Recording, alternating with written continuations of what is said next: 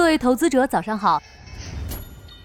您正在收听的是长乐全球通早间资讯播客节目《长乐早知道》。今天和大家聊聊美股三家科技巨头之间的竞争。周三，谷歌的股价单日大跌超百分之九，这是谷歌自二零二零年三月以来的最大单日下跌，蒸发市值和人民币超一点二万亿。谷歌的三季报到底出了什么负面消息？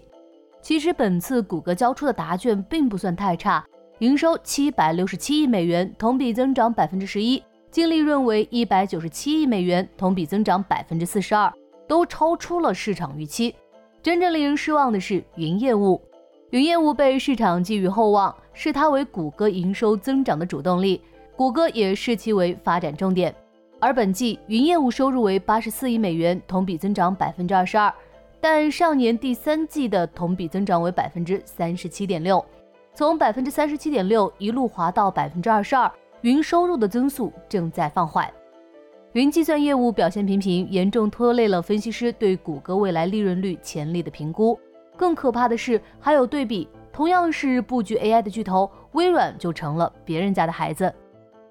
微软公布的三季报中，其营收达到五百六十五亿美元，同比增长 百分之十三，净利润为二百零一亿美元，同比增长 百分之二十， 其中智能云部门的营收为二百四十三亿美元，同比增长 百分之二十六， 超出华尔街二百三十六亿美元的预期。自从人工智能热潮爆发以来，微软毫不犹豫地将这项技术集成到其服务中，部分成果已经在三季报中得到反馈。和谷歌的云业务相比，无论是营收还是增速，微软的云业务都处于领先地位。云业务虽不及微软，但谷歌的大部分营收仍要凭其广告业务。广告业务的营收为五百九十七亿美元，同比增长接近 百分之十三。谷歌将 A I 技术运用到广告业务中，整个第三季其广告业务的表现还不错，但在广告这块业务也有人拿出了更好的成绩单。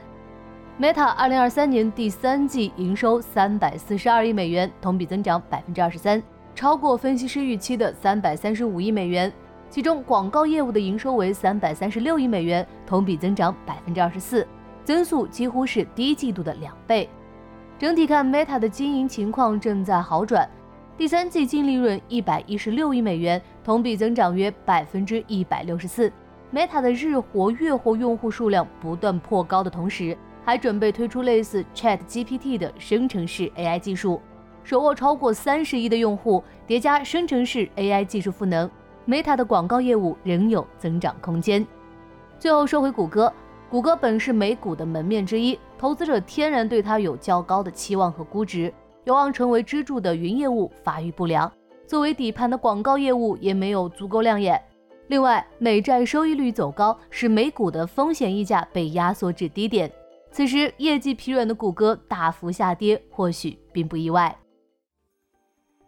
想了解更多新鲜资讯，与牛人探讨投资干货，现在就点击节目 show notes 中的链接，进入长乐全球通 app。